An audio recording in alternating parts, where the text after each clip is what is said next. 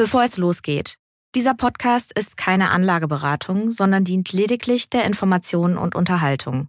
Die Hosts oder der Verlag übernehmen keine Haftung für Anlageentscheidungen, die sie aufgrund der im Podcast gehörten Informationen treffen. Leben mit Aktien. Ein Vermögenspodcast der Wirtschaftswoche.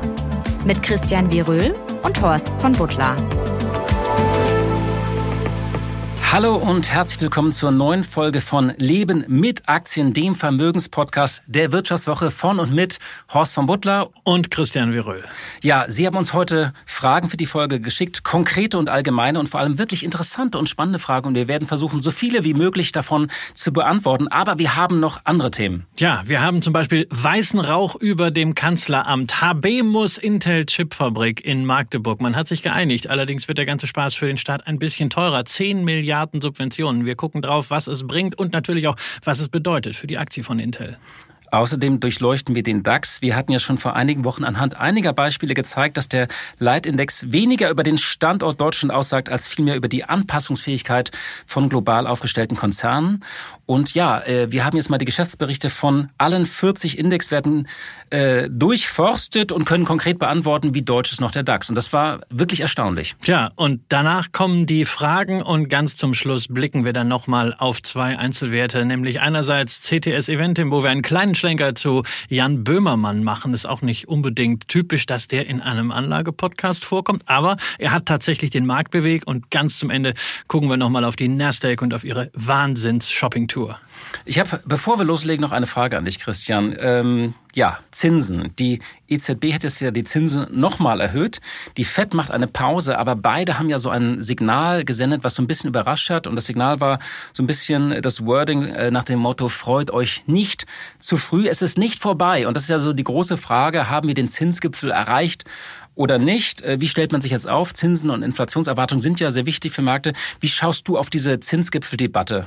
Also ich halte es für extrem schwierig, sich als Anleger auf die künftige Politik von Notenbanken einzustellen. Man muss wirklich ja gerade auch nach den letzten Jahren sagen, alles ist möglich. Es hätte erst niemand gedacht, dass Zinsen so lange unten bleiben, dann nicht, dass Zinsen so radikal steigen. Und da muss man auch wieder in Szenarien denken. Also jetzt hier aktuell schon darauf zu spekulieren, dass Zinsen dramatisch sinken, vor allen Dingen am langen Ende, was natürlich dann bedeuten wird, dass man mit großem Hebel, also langlaufenden Anleihen hier investiert, das sehe ich noch keine Veranlassung dazu. Was weiterhin interessant ist, ist das kurze Ende, gerade in Staatsanleihen. Wir kriegen über drei Prozent in kurzfristigen Euroanleihen und für diejenigen auch eine Alternative, die eben von ihrer Bank keine ordentlichen Festgeldkonditionen bekommen. Wenn man diese Anleihen günstig erwerben kann zu einer niedrigen Flat-Fee äh, mit sechs Monaten, mit zwölf Monaten Laufzeit, wenn man ein bisschen länger gehen kann, kann man auch jetzt machen. 24 Monate ist das eine gute Sache, wie man dieses Umfeld jetzt nutzen kann. Und äh, bei Unternehmensanleihen, da schielen ja auch viele drauf. Wie schaust du da auf das Segment? Ja, also da stehen natürlich immer dann schöne äh, Zinsen in diesen Anleihefeindern, aber da darf man nicht vergessen, erstens, äh, die Stückelungen sind häufig 100.000 Euro. Das heißt, es kommt für den normalen Privatanleger nicht in Frage. Zweitens, viele Anleihen sind, weil entsprechende Dokumentationen nicht vorliegen, nicht für den Privatanleger freigeschaltet. Die kann man zwar sehen, aber man kann sie dann nicht ordern. Und drittens, immer bei diesen Anleihefeindern auch berücksichtigen, da wird häufig auf den Geldkurs Kurs die Rendite berechnet, aber die Geldbriefspannen, die sind viel größer und relevant ist ja der Briefkurs. Also muss man sich jede einzelne Anleihe ganz genau angucken. Dann natürlich auch den Emittenten. Ne? Je höher der Zins, umso höher natürlich auch das Risiko. Also Vorsicht, Vorsicht. Für den Einstieg sind die kurzfristigen Staatsanleihen eine ganz gute Sache. Kommen wir von den Staatsanleihen auf die Staatssubventionen. Damit sind wir bei unserem ersten Thema und zwar Intel. Das Ganze sehen. Ja, fangen wir an. Äh, dieses Thema hat über Wochen viele äh, äh, erregt und bewegt. Am Anfang äh, war es ja eine große Hoffnung ein, äh, eigentlich, als verkündet wurde, dass Intel in Magdeburg eine Fabrik bauen will.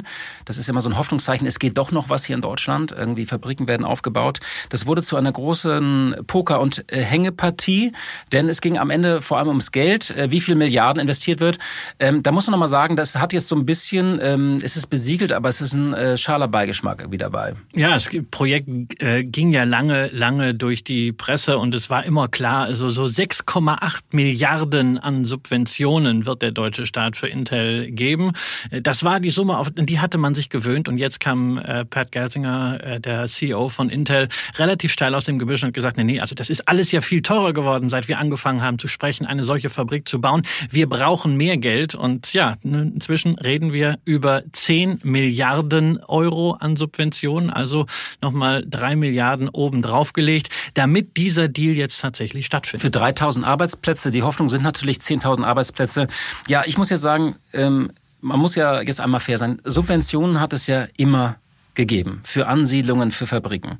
Es gibt auch aktuell sinnvolle Ansiedlungen, zum Beispiel Northvolt, äh, der Batteriehersteller in Heide in Schleswig-Holstein, der hat auch Subventionen bekommen.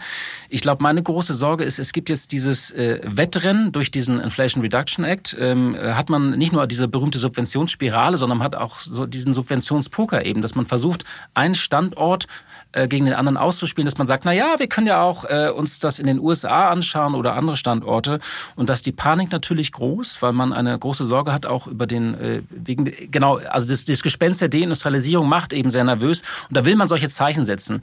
Ich glaube, man muss sich trotzdem entscheiden, ist eben stellt man nur eine Fabrik hin oder entsteht dort ein Ökosystem. Das soll, glaube ich, ein, ein sollte ein wichtiges äh, Kriterium für Ansiedlungen sein. Das heißt äh, Zulieferer, aber auch im Verbund mit Universitäten oder anderen Instituten. Also bauen wir da wirklich eine Zukunftstechnologie auf oder stellen wir nur eine Halle hin? Ja, ja, also der Leuchtturm alleine reicht nicht. Da muss schon irgendetwas darum herumkommen. Und man muss natürlich auch sicherstellen, dass der Leuchtturm dann am Ende auch tatsächlich so gebaut wird, dass die Fertigung dann da auch so stattfindet und dass die Versorgungssicherheit, die ja das große Thema dabei ist, auch wirklich dann passiert. Und dass nicht, dass dann doch alles irgendwo hingeht, sondern dass die Halbleiter dann wirklich auch hier im Land sind. Also da sind sehr, sehr, sehr viele Fragezeichen. Insbesondere natürlich auch, wenn man den internationalen Kontext sieht gerade am Wochenende kam die Nachricht, dass Intel eben nicht nur in Magdeburg investiert, sondern dass in Breslau in Polen ein 4,2 Milliarden Projekt ebenfalls gebaut werden soll. Das man weiß, kann man mal gegenrechnen so ein bisschen, nicht? Ja, man weiß auch nicht, wie viel die Polen jetzt an Subventionen da reinstecken. Da äh, gibt es nur Schätzungen und der Spread ist noch größer als bei Unternehmensanleihen. Und dann wird Intel äh, 25 Milliarden in Israel in den nächsten Jahren investieren, wo man ja sowieso schon sehr stark vertreten ist durch die Tochtergesellschaft, die man mal von der Börse genommen und dann wieder an die Börse gebracht hat, Mobileye.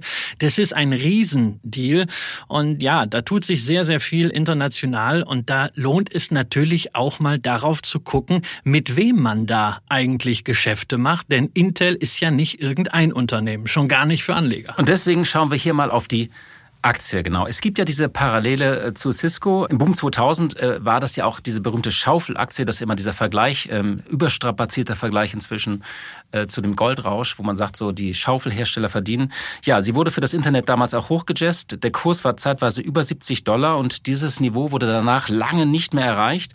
Äh, Im Jahr 2020, 2021 kam die Aktie mal in die Nähe. Dann ist sie massiv eingebrochen auf zeitweise 25 äh, Dollar, nachdem äh, ja Intel große Wachstumsprobleme hatte und dann auch ein Margenproblem. Die Kosten waren zu hoch und dann gab es auch noch ein Problem mit dem Free Cashflow. Das ist nie gut für ein Unternehmen.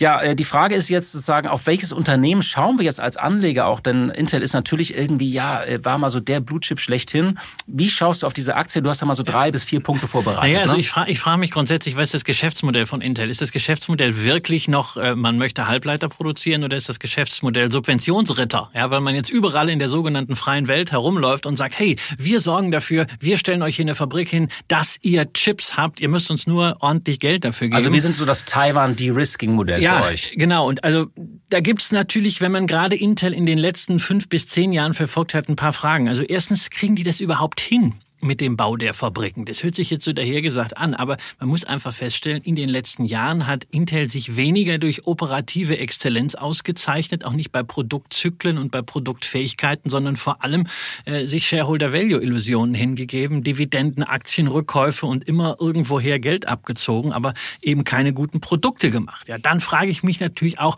wo kommt denn das Geld her? Das ist gerade mal zehn Tage her, dass Christian Lindner in der Financial Times gesagt hat, nee, also es ist kein Geld vorhanden für Aufstockungen. Wir müssen den Haushalt äh, konsolidieren. Äh, wir können nicht noch mehr subventionieren in Magdeburg. Und dann plötzlich war die Aufstockung kein Problem mehr. Äh, mein drittes Thema ist natürlich, da kannst du mir vielleicht auch weiterhelfen. Wie sind denn eigentlich so die Kontrollmechanismen bei sowas, dass die Förderung nicht einfach verdampft, ja? Und wenn das nicht noch teurer wird, ähm, weißt du, wie sowas grundsätzlich strukturiert wird? Gibt es da Fallback-Klauseln? Ich meine, wenn ich ein Unternehmen zum Beispiel verkaufe, muss ich Garantien äh, machen? Muss ich unter Umständen was zurückzahlen? Oder ist das jetzt wirklich so auf den Kopf von Pat Gelsinger einfach mal 10 Milliarden rauskommen? Also da wird es schon äh, konkrete Zusagen geben, da wird es auch Verträge geben und natürlich müssen Unternehmen diese Verträge auch einhalten. Die Frage ist immer, ob die Hoffnungen, die sich damit verbinden, da gibt es ja auch viele Projektionen. Also es sollen dann mal 10.000 Arbeitsplätze entstehen. Ähm, ja, aber du hast gerade, ich höre so ein bisschen Kritik äh, raus, äh, auch gegenüber der Aktie vor allem, auch gegenüber dem Unternehmen. Also du bist da nicht mehr von überzeugt. Na, das Unternehmen muss halt jetzt einfach zeigen, dass es schon auch wieder zur operativen Exzellenz äh, hinfinden kann. Die sind immer mal durch Krisen gegangen. Diese geht halt jetzt auch schon ziemlich lange. Und ich glaube halt auch, dass wir uns als Gesellschaft nicht einfach so in die Tasche lügen dürfen, was dieses Thema Unabhängigkeit und De-Risking angeht. Denn Intel wird ja nicht hier komplett autark in Deutschland produzieren. Die brauchen ja Vorprodukte. Die müssen ja auch irgendwo herkommen. Äh, und da müssen wir schauen, kriegen wir das alles drumrum. Ich glaube, dass wir nach wie vor da Globalisierungsrisiken haben. Deswegen Decoupling gibt sowieso nicht. De-Risking, naja, vielleicht funktioniert's. Und wenn wir dann auch sagen, was sind unsere wirklichen Standortvorteile? Sind das wirklich nur Fabriken oder ist das nicht eher ähm, sowas wie Brainpower? Und dann frage ich mich natürlich in einem solchen Land, 10 Milliarden für Bildung wären auch nicht schlecht gewesen. Stichwort Brainpower, damit sind wir bei unserem nächsten Thema, denn beim DAX geht es natürlich auch um Arbeitsplätze hier und um Umsätze, die noch hier erwirtschaftet werden oder nicht. Ländersache. Ja, wie deutsch ist der DAX? Wir hatten ja äh, vor drei Wochen mal exemplarisch das Beispiel SAP und BASF. Äh, da denkt man ja immer noch so, das sind so unsere deutschen Vorzeigekonzerne. Wenn man sich dann allerdings äh, die Umsätze anschaut, sieht man, dass sie natürlich längst global aufgestellt sind, was ja auch gut ist. Aber das hat uns mal so ein bisschen ähm, äh, überlegen lassen, so die Idee, dass wir, äh, dass wir sagen, wie deutsch ist eigentlich noch der DAX? Deswegen haben wir 40 Geschäftsberichte durchgeschaut, äh, vor allem du. Und da ist, ähm, ja, also wie hoch ist praktisch der Umsatzanteil noch äh, in Deutschland und wie hoch ist der Mitarbeiteranteil? Also so ein kleiner Folklore-Index, kann man auch sagen. Ja, es sind so die beiden, diese beiden Standortthemen. Auf der einen Seite, was machst du wirklich äh, im Geschäft? Wo ist da, ist dein Markt Deutschland oder bist du global aktiv? Und das andere ist halt die Anzahl der Mitarbeiter, so ein bisschen, ähm, was das Standortrisiko in Deutschland oder auch natürlich die Verbundenheit zum Standort Deutschland angeht. Und äh, da sind interessante Dinge rausgekommen. Also ich gucke jetzt hier mal auf dieses äh, Orange und äh, Grün und ähm, äh, ja, also man sieht da einige Sachen, die liegen natürlich auf der Hand, wie Vonovia, die haben hier Unternehmen oder Wohnungen in Deutschland, da ist ja der Anteil natürlich hoch. Aber was sind so die drei, vier Takeaways aus diesem äh, aus diesem DAX naja, also, äh, DAX-Analyse? Wenn man diese einzelnen Quoten für den Deutschlandanteil am Umsatz und den Deutschlandanteil bei den Mitarbeitern mal nimmt und die Gewichte Richtungen innerhalb des DAX, wo eine SAP zum Beispiel 10 Prozent hat und eine Zalando nur 0,5 hat, darauf mal anwendet, dann kann man sagen, nur 22 Prozent der Umsätze der DAX-Unternehmen entfallen wirklich noch auf Deutschland und in Wirklichkeit sind sogar noch ein bisschen weniger. Also rund ein Fünftel kann man sagen. Genau, es sind okay. noch ein bisschen weniger, weil manche Unternehmen eben Deutschland gar nicht mehr separat ausweisen, sondern dann irgendwie nur Dach und Westeuropa irgendwie äh, zusammen machen. Und bei den Mitarbeitern ist der Anteil höher, aber auch nicht so hoch, sondern es sind sind nur 35,5 Prozent der Mitarbeiter im DAX-Durchschnitt noch tatsächlich in Deutschland. Das heißt also auch dieses Standortrisiko haben die DAX-Unternehmen schon sehr, sehr breit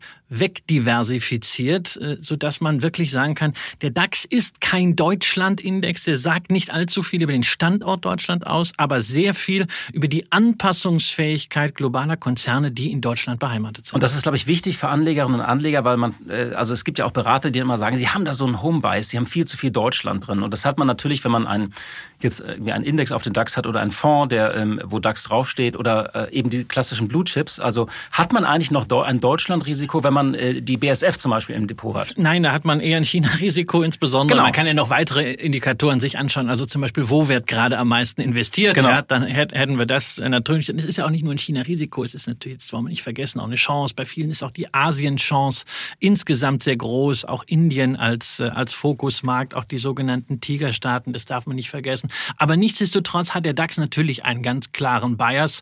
Äh, er ist tendenziell stärker zyklisch, als man es vielleicht in seinem Portfolio haben möchte. Viel was, Chemie und Auto, ne? Genau. Was halt fehlt, sind die klassischen defensiven Branchen. Das hat eben nichts mit Deutsch zu tun. Nur das, was wir früher an defensiven Aktien hatten, äh, zum Beispiel eine Höchst, ja, im Pharmabereich gibt's halt nicht mehr, zumindest nicht als deutsche Aktie. Und da fehlen eher die defensiven. Das ist das Thema. Also wir haben eher einen Cyclical Bias als einen Home Bias im DAX. Kommen wir mal jetzt ein bisschen so auf die äh, Tops der Unternehmen. Ja, also wenn man sich anschaut, ähm, wie deutsch ist der DAX und diesen Umsatz- und Mitarbeiteranteil, dann steht ganz oben natürlich die Vonovia. Klar, die hat, die hat tausende Wohnungen hier in Deutschland, die werden hier verwaltet und hier betrieben. Äh, danach kommt äh, ein Institut, die Commerzbank und natürlich die Versorger, das sind so die Klassiker, äh, RWE und E.ON sind natürlich auch in Deutschland. Aber Wobei die sich auch schon gut äh, ähm, aufgestellt haben außerhalb. Wir hatten es ja in der letzten Woche ausführlich in diesem Häutungsprozess. Ja. Da ist schon eine ganze Menge auch passiert. Und äh, auch Vonovia hat ja versucht, das Deutschlandrisiko zu reduzieren, äh, indem sie nach Schweden gegangen sind. Nun ist natürlich äh, Skandinavien, auch der Immobilienmarkt, relativ heiß gelaufen zwischenzeitlich. Genau, und dann gibt's noch so ähm, Sachen wie, wie Rheinmetall oder MTU. Das sind natürlich auch ähm, äh, Unternehmen, die zwar vom Umsatz gar nicht mehr, aber so von ihren Mitarbeitern noch sehr stark hier vertreten sind. Also Porsche finde ich interessant und MTU, also wirklich 80 Prozent der Mitarbeiter hier.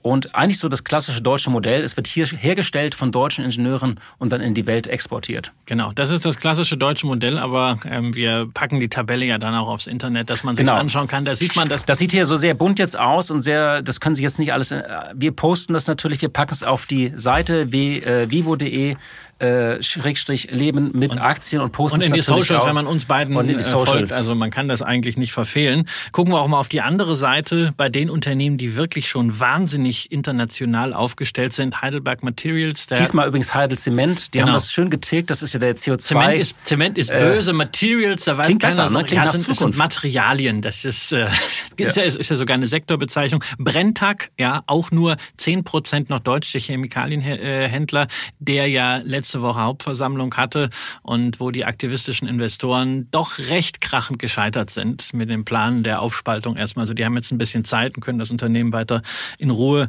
entwickeln. Auch Adidas, ja, Bayer natürlich, ja, da wäre uns wahrscheinlich lieber, wenn sie ein bisschen weniger Ausland hätten. Bisschen weniger Deals gemacht hätten in, genau. in den USA. Und natürlich Siemens. Siemens ist ein global aufgestellter Konzern. Also warum wir diese Auswertung gemacht haben, vielleicht um das nochmal ganz abzurunden, ähm, man sollte genau hinschauen eigentlich, wie ein Unternehmen Unternehmen aufgestellt ist, hat man da wirklich noch ein Deutschland-Klumpenrisiko oder hat man nicht ein ganz anderes Risiko, was sich zum Beispiel irgendwie genau in einer anderen Region abspielt? Oder aber wie gesagt, ist dieses Unternehmen doch sehr breit aufgestellt, auch durch verschiedene Regionen hinweg. Das ja, ist, und ist natürlich auch eine, eine, Anforderung an die, äh, an die Datenanbieter äh, und die, die Indexanbieter, genau diese Daten da auch mal kontinuierlich drauf anzuwenden. Du kannst einen, einen Weltindex haben, der am Ende gar nicht weltweit investiert, weil er vielleicht gewisse äh, Klumpen hat. Andererseits kannst du sagen, das ist ein amerikanischer amerikanischer Index, ja, wie beim S&P und du hast dann einen richtig großen Anteil von Wertschöpfung gerade im Technologiebereich, der woanders erreicht wird. Und was natürlich auch noch interessant ist, einfach mal die absoluten Zahlen. 1,5 Millionen Arbeitnehmer beschäftigen die 40 DAX-Konzerne in Deutschland. Und das ist natürlich ein schöner Grundstock auch für Mitarbeiterbeteiligung und damit auch für Aktienkultur. Da ist im Zukunftsfinanzierungsgesetz ja jetzt auch äh, wieder ein bisschen mehr vorgeschlagen worden. Das ist gut, wobei wir ja bei Mitarbeiter Aktien nie vergessen wollen. Discount ist eine schöne Sache. Identifikation mit dem Unternehmen ist eine schöne Sache. Aber soll natürlich nicht so sein, dass hinterher der wesentliche Vermögensbestandteil auch noch das Unternehmen ist, bei dem man obendrein arbeitet. Also an alle diejenigen, die die Chance haben auf Belegschaftsaktien, macht das. Ja, ist eine gute Sache. Aber guckt, dass ihr die Balance auch haltet. Vielleicht mal was mitnimmt oder am besten natürlich dagegen noch was anderes ansparen. Welt-ETF beispielsweise. So, und nun kommen wir zu Ihren Fragen, liebe Hörerinnen und liebe Hörer. Und heute muss ich auch sagen, liebe Zuschauerinnen und liebe Zuschauer und liebe Leserinnen und Leser der Wirtschaftswoche. Ja, Sie haben uns Fragen geschickt. Wir haben ausgewählt und zusammengestellt, äh, vor allem exemplarisch. Da haben wir auch so ein bisschen geclustert. Und wir gehen jetzt diese Fragen einfach mal so durch. Ähm, wir lesen sie immer vor und dann werden wir kurz diskutieren. Das werden wir knapp machen. Sehr breit aufgestellte Fragen, wo wir eigentlich gesagt haben, da braucht man eigentlich doch noch eine Vermögensberatung. Äh, das ist dann hier zu knapp. Das wäre nicht verantwortungsvoll. Diese Fragen nehmen wir aber mit und wir werden sie natürlich auf anderen Kanälen oder auch in der Wirtschaftswoche beantworten. Ja, die erste Frage ist so eine ganz klassische Frage. Da ist ähm, die Hörerin und der Hörer, der ist Anfang 50 und fragt, für welchen Zeitraum sind ETF noch sinnvoll? Und da muss man grundsätzlich erstmal sagen, äh, mit Anfang 50 hat man noch genügend Zeit für eine Ansparphase. Der normale Zeitraum ist 10 bis 15 Jahre. Das sollte man schon einplanen. Äh, wichtig ist aber auch die Frage, wie viel Erfahrung hat man denn schon? Wenn man jetzt mit Anfang 50 noch gar nicht am Aktienmarkt war, das sollte man sich, das ist kein Ausschlusskriterium, aber das ist, glaube ich, auch ganz wichtig. Sie haben genug Zeit, Sie sollten Ihre Erfahrung bedenken. Ja, und das Wichtige ist, glaube ich, wenn man dann in den Markt geht, äh, welchen Puffer braucht man noch für die nächsten 10 bis 15 Jahre? Da stellen sich ja verschiedene Fragen, ob man andere Ausgaben hat, zum Beispiel ganz aktuell für die Sanierung eines Hauses. Also wenn Sie 50.000 Euro für eine Wärmepumpe brauchen in drei Jahren, sollten Sie das vielleicht jetzt nicht direkt in den Aktienmarkt stecken oder Ausbildung der Kinder. Ja, und dann äh, noch ein, zwei andere Punkte. Ja, also es ist auf jeden Fall nie zu spät. Und ETF ist ja auch nur eine Verpackung und man kann die Verpackung ja auch nutzen, um zum Beispiel die 50.000 Euro äh, zurückzulegen, beispielsweise in einem ETF auf kurzfristige Anlagen. Bei den Aktien sollte man mindestens zehn Jahre, ich sage immer fünf plus fünf, einplanen. Das heißt also fünf Jahre Minimum und dann zur Not auch nochmal fünf Jahre, bevor man wirklich allmählich an das Geld äh, denken muss. Das heißt, das ist dann so das natürliche Ende äh, der Ansparphase, wenn man dann sieht, okay, man muss aus diesem Vermögen was rausnehmen. Und gerade für diejenigen, die bislang noch nicht viel Erfahrung mit Aktien haben, ist es natürlich wichtig, einfach mal anzufangen. Wie fühlt es sich an, mit einer Tranche von 10, von 20, von 25 Prozent in den Markt zu gehen? Keiner von uns weiß, ob das gerade ein guter Zeitpunkt kurzfristig ist oder ein schlechter Zeitpunkt ist. Und hält man es vor allem durch, weil die genau. letzten 12 bis 24 Monate waren ja auch Stressig. sehr turbulent. Und wenn man sagt, so, ich bin dann doch nervös, wenn es mal 10 Prozent runterknallt oder 20. Und wir haben ja wirklich alle Extreme, glaube ich, erlebt in den vergangenen zwei Jahren. Das sollte man sich auch noch bedenken. Aber merken Sie sich, mit Anfang 50 ist noch ein guter Zeitraum für eine Ansparphase. Kommen wir zur nächsten Frage. Lohnt es sich wieder, in gemanagte Fonds zu investieren, also aktive Fonds? Und grundsätzlich, ich glaube, das Wort wieder ähm, ist ein bisschen irreführend, denn äh, aktive Fonds waren ja nie in oder out äh, und es gibt keine grundsätzliche Empfehlung äh, dafür oder dagegen. Aktive Fonds haben eine Rolle und Berechtigung auf den Finanzmärkten und in bestimmten Segmenten. Nun kommt aber das große aber. Ich, ich glaube, äh, der Hörer oder die Hörerin spielt jetzt einfach darauf an, dass es äh, wieder eigentlich jedes Jahr so Headlines gibt. Ja, das letzte Jahr war relativ einfach. Zeit für aktives da konnte, da konnte man, ja. aber, aber jetzt ist das Jahr für Stockpicking gekommen. Das ist so ein, so ein, so ein Wiedergänger der Fondsbranche in der PR. Äh, und das ist natürlich äh, Käse, sondern ich glaube einfach daran, dass in effizienten, in breiten Märkten die Chancen äh, für eine Überrendite durch aktives Management gering sind. Insbesondere, wenn man ja zunächst einmal auch die Kosten verdienen Also, dass man den Index schlagt. Genau, schlägt, das, ist, immer, das ist natürlich auch immer die Frage, welchen Index nehmen wir dann, aber äh, das ist, ist einfach ein Thema. Du musst halt erstmal 1,25, 1,5, manchmal auch 2% PA verdienen. Beim ETF marktbreites Investment, nicht irgendwelche Strategiefonds, nicht irgendwelche Themenfonds, sondern einfach marktbreit zumindest eine ganze Region oder auch die ganze Welt, da sind wir irgendwie bei 0,2, 0,25 Prozent. Das ist schon mal ein automatischer Vorteil, äh, den man hat und den man in der Depotbasis einfach auch super ausnutzen kann. Und wenn man dann in der Situation ist, dass man sagt, also man möchte das Depot ein bisschen veredeln, so quasi das Dachgeschoss des Hauses ausbauen oder möchte hier nochmal einen goldenen Komm nicht auf den Keller, das, da werden die Leute im Moment nervös. Ja, nein, ich deswegen spreche lieber vom goldenen Wasserhahn oder sowas oder vom Whirlpool oben drin oder vom Bidet, ja. Äh, dann kann man natürlich sagen, okay, spezielle Nische beispielsweise. Oder äh, spezielle Regionen manchmal auch. Genau, Emerging Markets ja, Emerging Markets Anleihen wäre so ein Thema, wo auch stärkere Ineffizienten sind. Wandelanleihen wären ein solches spezielles Thema, was für Privatanleger so überhaupt nicht zugänglich ist, aber sehr interessant sein kann aus professioneller Sicht, auch als Depotbeimischung.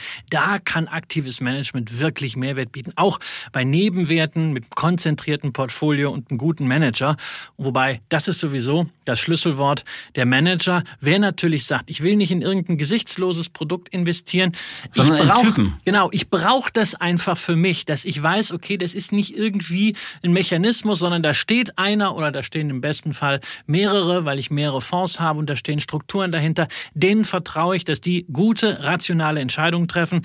Die kann ich auch vielleicht mal sehen auf einer Veranstaltung. Das hilft mir auch in schwierigen Zeiten dabei zu sein. Das ist natürlich als Feel-Good-Faktor ein ganz schlagendes Argument. Man muss sich nur immer klar machen, mit was man diesen Feel-Good-Faktor bezahlt. Äh, die internationalen Dividendenkönige, das ist die nächste Frage, das sind Aktien, also oft Minenaktien, ähm, zum Beispiel wie Rio Tinto, äh, Anglo-American, Glencore oder auch äh, BHP. Äh, welches Gewicht empfehlen wir für Minenaktien? Und ähm, die Frage muss ich tatsächlich an dich weitergeben, weil da hast du viel mehr Erfahrung einfach. Also empfehlen tue ich da gar nichts. Ich kann nur sagen, was ich persönlich habe. Also ich habe ungefähr zehn Prozent meiner Aktienallokation momentan in Rohstoffaktien, etwa die Hälfte davon, jetzt wird's böse, in Öl und die andere Hälfte eben in ähm, Bergbaufirmen. Schwerpunkt in der Tat Rio Tinto. Die sind ja momentan noch sehr eisenlastig, auch wenn sie jetzt durch Akquisitionen den Kupferanteil ausbauen am Portfolio. Aber aber ich habe deswegen, um etwas mehr Kupfer da drin zu haben, auch noch Southern Copper und Freeport McMoran beigemischt. Glencore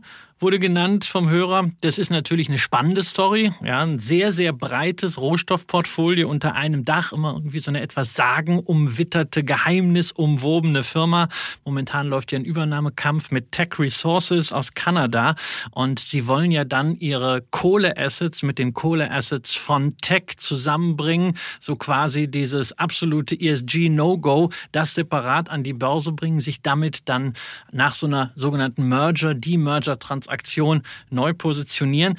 Das ist spannend, da muss man nicht heute dabei sein. Sehr, sehr günstige Aktie, aber die hat halt auch so einen, so einen leicht äh, ja, geheimnisumwobenen Touch. Und für denjenigen, der auf all das keine Lust hat, kann man natürlich sagen, hier Gesamtlösung von Act Global Mining, 166 Positionen, Top 10 haben ungefähr die Hälfte. Da hast du alle Großen drin. Was schade ist, weil der Leser ja über die, äh, der Hörer über Dividenden gesprochen hat, der Fonds schüttet nicht aus. Genau. Äh, und diesen Namen, den Funeck Global Mining mit allen WKN. Den posten wir nochmal auch in die Shownotes natürlich und auf die bekannte Seite, die ich gerade genannt habe. Du hast gerade so ein bisschen ähm, spaßeshalber nebenher gesagt, irgendwie so äh, die, die bösen äh, Ölaktien, die du hast und Rohstoffaktien. Das ist eine grundsätzliche Frage, das bringt uns ein bisschen so auf die nächste Frage.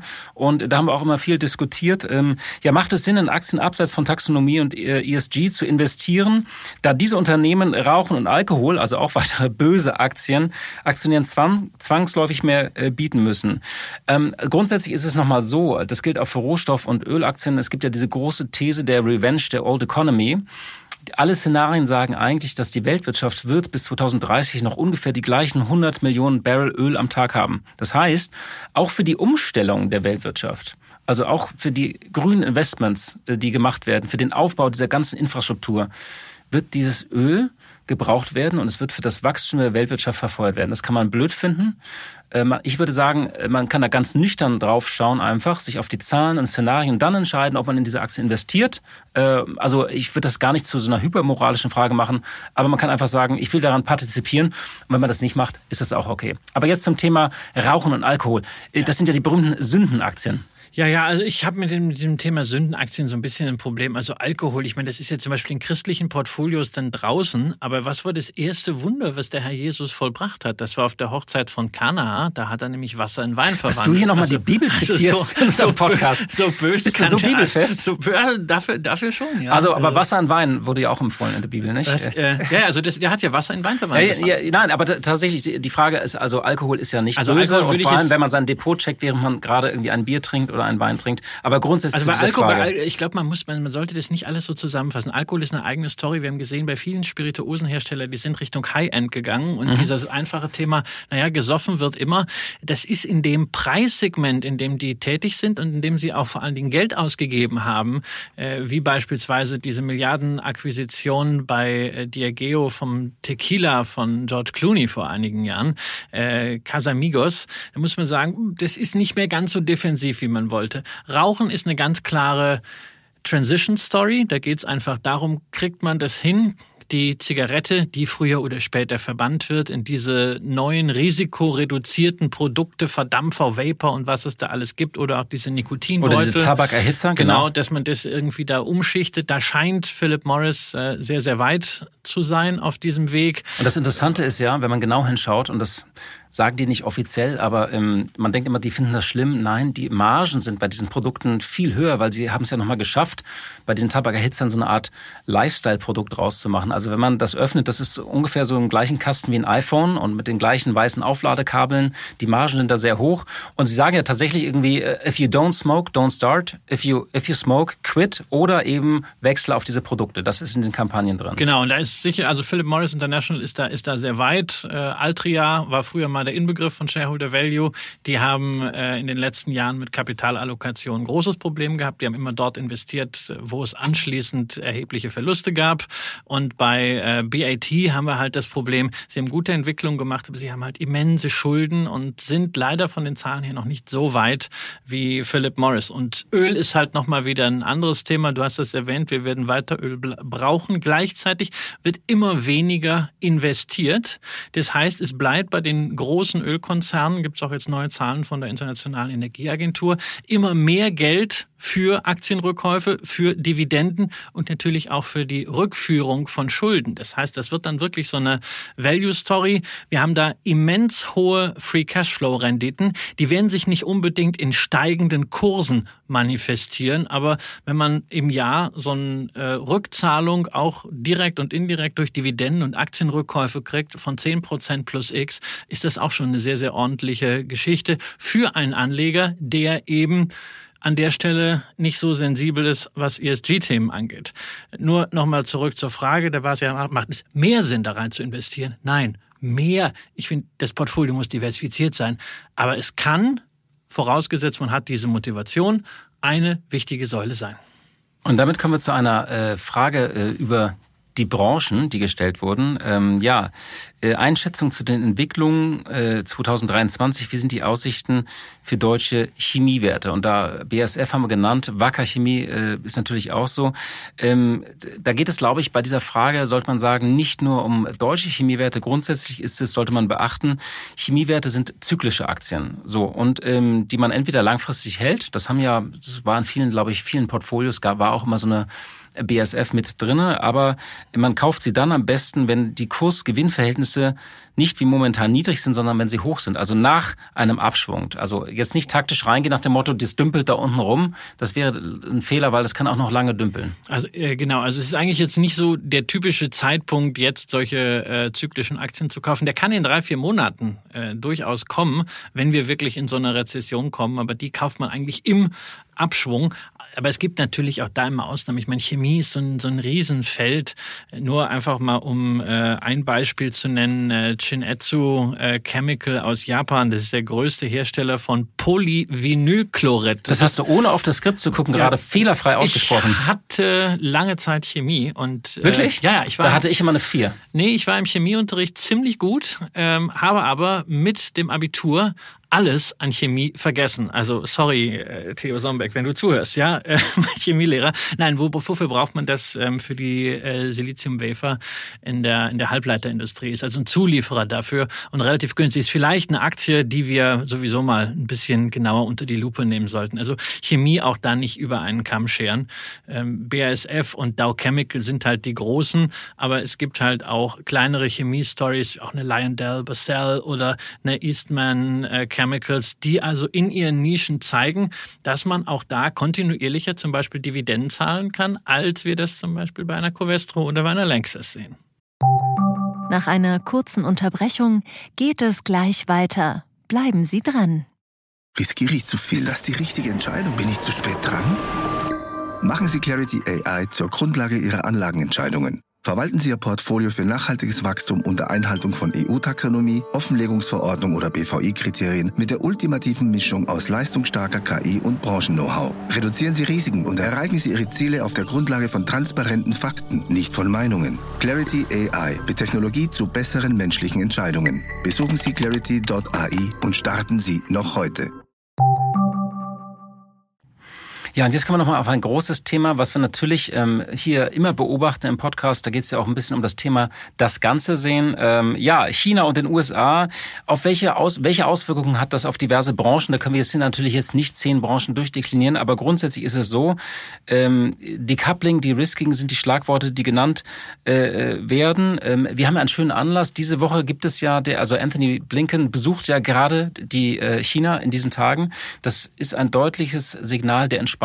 Ich glaube, es ist so der große Konflikt, den man als Anleger im Auge behalten sollte.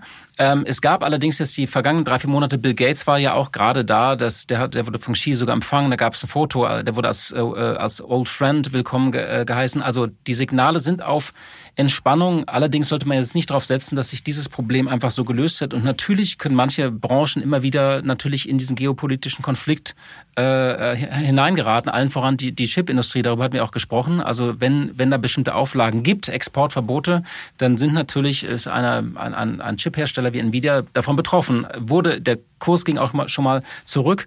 Ist immer die Frage, wie kalkulierbar da die Aussagen auch aus dem Weißen Haus werden. Ähm, das aber geht im Hinblick so auch auf die US-Wahl, wird das nochmal interessant werden. Ja, ich muss sagen, also ich bin ja total dankbar für die Frage. Also uns diese Frage zu, überhaupt zu stellen, was man uns da für eine Kompetenz zumisst. Also wir reden hier über einen geopolitischen Konflikt, über Auswirkungen auf bestimmte Branchen und dann auch noch, äh, was das für einen Aktienmarkt heißt.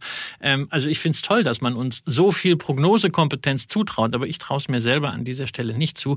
Und ich glaube, dass man sich den Job als Anleger da auch nicht zu kompliziert machen sollte und zu viele Variablen. Und das sind Dinge, die entwickeln sich so dynamisch. Und da ist man einfach mit einer ausreichend breiten Streuung A nach Sektoren und B nach Regionen beziehungsweise Ländern sehr, sehr gut aufgehoben. Ähm, alle äh, aktiven Fonds, die sich so mit Sektorrotation beschäftigen, zeigen, was das für ein schwieriges Geschäft ist. Selbst so Momentumansätze Ansätze mit Sektoren. Das funktioniert alles nicht so ganz doll, wenn man auch den Umschlag dann berücksichtigt. Und äh, sehr, sehr häufig ist man da einfach mit einer soliden Basisallokation besser bedient, die man ja dann durchaus readjustiert, wenn man sagt, ein Teil ist zum Beispiel jetzt deutlich gestiegen, äh, sodass man da mal Gewinne nimmt oder irgendwas ist relativ abgefallen. Also das ist in der Regel erfolgreicher als dieses Rumraten mit der Route. Wo könnte es denn jetzt hingehen? Ja, was, was einem, glaube ich, schon noch klar sein muss, aber dass zum Beispiel die deutschen Autohersteller natürlich einige sehr stark abhängig sind vom China-Geschäft, auch von dem, vom Umsatz und Gewinn. Äh, Chemieindustrie hatten wir genannt, BSF. Interessant finde ich heute, das sollte man sich anschauen. Ähm, äh, die Financial Times hat äh, eine Geschichte jetzt gehabt, dass AstraZeneca äh, die Aufspaltung plant. Äh, vor einigen Wochen ging eine Geschichte, dass Sequoia Capital, das ist, äh, das ist ein Venture-Fonds, dass die das auch machen. Also das ist dieses Szenario, dass man sein China-Geschäft abspaltet, also in einen westlichen Teil und in einen China oder in einen asiatischen Teil. Das sind Szenarien, die schweben über vielen Konzernen, die werden auch erdacht in den Konzernzentralen. Und es kann sein, dass manche Unternehmen jetzt mit diesem Szenario ernst machen. Und das ist, glaube ich, die wichtige Frage. Aber das sind dann natürlich Szenarien, über die muss man in Konzernen reden. Nur wir als Privatinvestoren können das nicht nachvollziehen. Wir sitzen nicht im Boardroom. Das, sollten uns das nicht zu komplex machen. Eine Frage der Größe. CTS-Eventim, äh, Jan Böhmermann, der hat mal wieder einen rausgehauen äh, in seiner ZDF-Royal-Sendung und der Kurs äh, von CTS-Eventim ist runtergegangen. Vorwurf Gebührenschinderei. Wie hast du auf diese auf dieses Spektakel geguckt? Ich habe es mir tatsächlich zum ersten Mal überhaupt angeguckt, ja, dieses ZDF Royal von Böhmermann und ich dachte, nachdem die Aktie 15 Prozent verloren hat von CTS, dass da irgendwie sowas kommt, so wie bei Fraser Paring, den wir letztes Jahr mal gemeinsam auf der Bühne äh, gesehen hatten. Irgend so eine riesige äh, Short-Attacke und sowas. Und was ist am Ende übrig geblieben? Naja, also bei mir sind vier Punkte geblieben. Erstens, er kritisiert diese Gebührenschinderei von CTS, muss ich auch sagen. Ärgere ich mich jedes Mal drüber, wenn ich ein Konzertticket über CTS äh, irgendwo kaufe. Äh, abenteuerliche Gebühren. Aber ich werde ja nicht gezwungen, das Konzertticket zu kaufen, wenn es mir zu teuer ist. Kann ich es ja einfach lassen. Also insofern, solange der Markt das akzeptiert. und die Marktmacht ist ja eigentlich aus Sicht des Aktionärs ein positives Das ist Signal. das zweite Thema was er ja so kritisiert, dass die ja eben Ticketplattform sind, aber auch Konzertveranstalter, weil sie ganz viele kleine mittelständische äh, Konzertveranstalter über die Jahre aufgekauft haben. Ja, das ist richtig, aber ich muss ja auch einfach mal sagen, also diese Branche hat es ja wirklich extrem schwer gehabt und dessen Unternehmen wie CTS es geschafft hat, im letzten Jahr mehr Umsatz und mehr Gewinn zu machen als im Vor-Corona-Jahr 2019. Also diese Delle komplett zu überleben, natürlich mit staatlicher Hilfe und jetzt stärker zurückzukommen. Das ist einfach eine richtig großartige unternehmerische Leistung. Ja, und dann die anderen beiden Themen. Das war ein altes Verfahren äh, gegen den Gründer, gegen Klaus-Peter Schulenberg. Naja, das ist von der Justiz behandelt worden, ist damit ein Strich drunter. Und da, dann ist dieser Umstand, dass seine Adoptivtochter also nicht nur im Aufsichtsrat sitzt des Unternehmens, das ist ja ganz schön, aber gleichzeitig Regierungsdirektorin bei der Staatsministerin für Kultur und Medien ist. Das ist natürlich eine gewisse Pikanterie, aber das kann ich eigentlich nicht CTS ankreiden, sondern da muss eher Frau Roth beziehungsweise ihre Vorgängerin Frau Gutters mal gefragt werden, ob das so alles äh, richtig ist. Also ich, aber Antwort keine Panik, ne? Also es, es gibt keinen Grund jetzt für einen Abverkauf dieser Aktie. Nein, ich glaube einfach, das war mal so ein, weißt du, das hast du häufiger mal. Eine Aktie ist ordentlich gestiegen, ein CTS ist ordentlich gestiegen und irgendwann braucht man so einen Katalysator. Man wartet quasi darauf, dass irgendwas passiert, dass man diese Aktie endlich mal verkaufen darf, dass endlich mal so ein bisschen Luft rausgeht. Und genau das ist bei CTS passiert mit dieser Böhmermann-Geschichte. Die Aktie ist nicht hoffnungslos überteuert, aber sie war bei 70 Euro immerhin mit einem KGV von über 30 bewertet. Und da darf gerne mal ein bisschen Bewertungsluft rausgehen. Ist sicher ein tolles Unternehmen, super aufgestellt, aber einfach äh, unter 50, muss ich sagen, wäre es für mich wieder etwas, wo ich sagen würde, jawohl, da kann man wieder zugreifen. Und nachdem jetzt so diese Luft draußen ist, könnte es ja auch passieren. Wir schauen zum Schluss jetzt nochmal an die Börse und zwar nicht auf den Markt allgemein, sondern auf die Börsenbetreiber. Wir haben ja vor vier Wochen hier über die deutsche Börse gesprochen, die 3,9 Milliarden Euro in die Hand nimmt, um sich die dänische Finanzsoftware-Schmiede SimCorp einzuverleiben. Das Siebenfache des Umsatzes, das 39-fache des letztjährigen Gewinns und das 65-fache des Free Cashflows. So, und das, äh, da hat die Nasdaq gesagt, da wollen wir nicht äh, beiseite stehen und zuschauen. Äh, da tut sich jetzt auch was. Äh, sie legt 10,5 Milliarden Dollar hin für das Softwarehaus Azena, spricht das richtig aus? Oder Azena? Adanza. Adanza, Entschuldigung. Ja. Und die Börse reagierte entsetzt. Die Nasdaq-Aktie ist um über 10 Prozent gefallen und das zu Recht, denn abseits aller beschworenen Synergien, die man von außen natürlich immer schwierig prüfen kann, gibt es drei sehr verstörende Punkte und die wollen wir ganz knapp hier nochmal kurz ansprechen. Ja, also erstens, ja, es heißt ja so schön in dieser Pressemitteilung der Nasdaq, Adanza brings an attractive financial profile. Aber ich frage mich, was ist da bitte attraktiv? Die machen dieses Jahr geschätzt knapp 600 Millionen Dollar Umsatz. Das heißt, hier wird 18 Mal Umsatz bezahlt. Das ist eine absolute Hype-Bewertung. Das erinnert an 2021. Äh, und was da mit den Werten passiert ist, die so bewertet waren, das haben wir dann äh, gesehen. 58 Prozent EBITDA-Marge ist natürlich toll, aber auch das ist immerhin 30 Mal EBITDA und nicht aus die Vergangenheit, sondern äh, auch jetzt hier wieder geschätzt. Das halte ich für Wahnsinn. Das Zweite ist ja, ähm, dass der Unterschied noch zu dem anderen Deal, sie sind nicht börsennotiert, sondern sie sind in Hand einer Private Equity Gesellschaft, die das Unternehmen erst vor zwei Jahren aus einzelnen Firmen zusammengepuzzelt hat.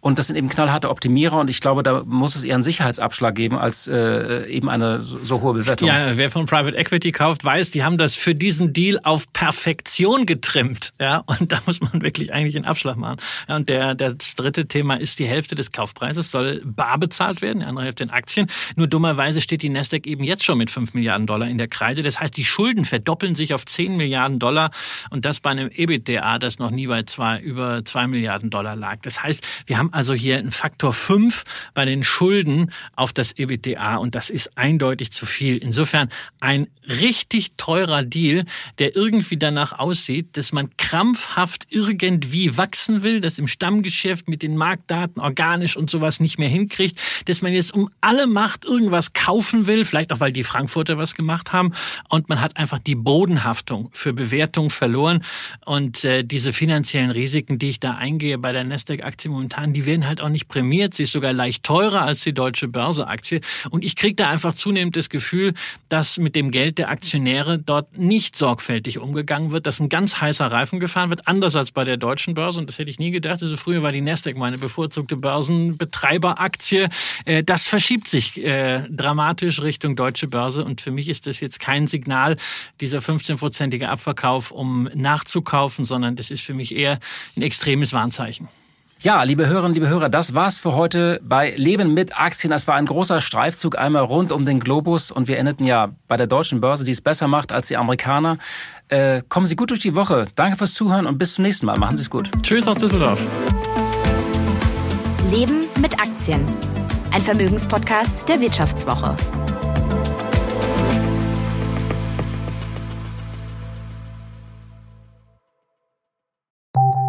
Nach einer kurzen Unterbrechung geht es gleich weiter. Bleiben Sie dran.